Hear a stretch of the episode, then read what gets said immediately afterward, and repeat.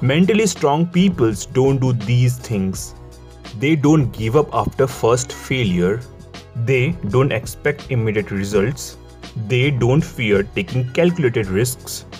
They don't shy away from responsibilities. They don't resent on other people's success. They don't feel the world owns you. They don't waste time feeling sorry for yourself.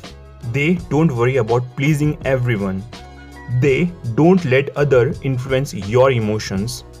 They don't fear alone time. And they don't dwell on the past. Check these things do you have or not? If you feel this is helpful, then share it.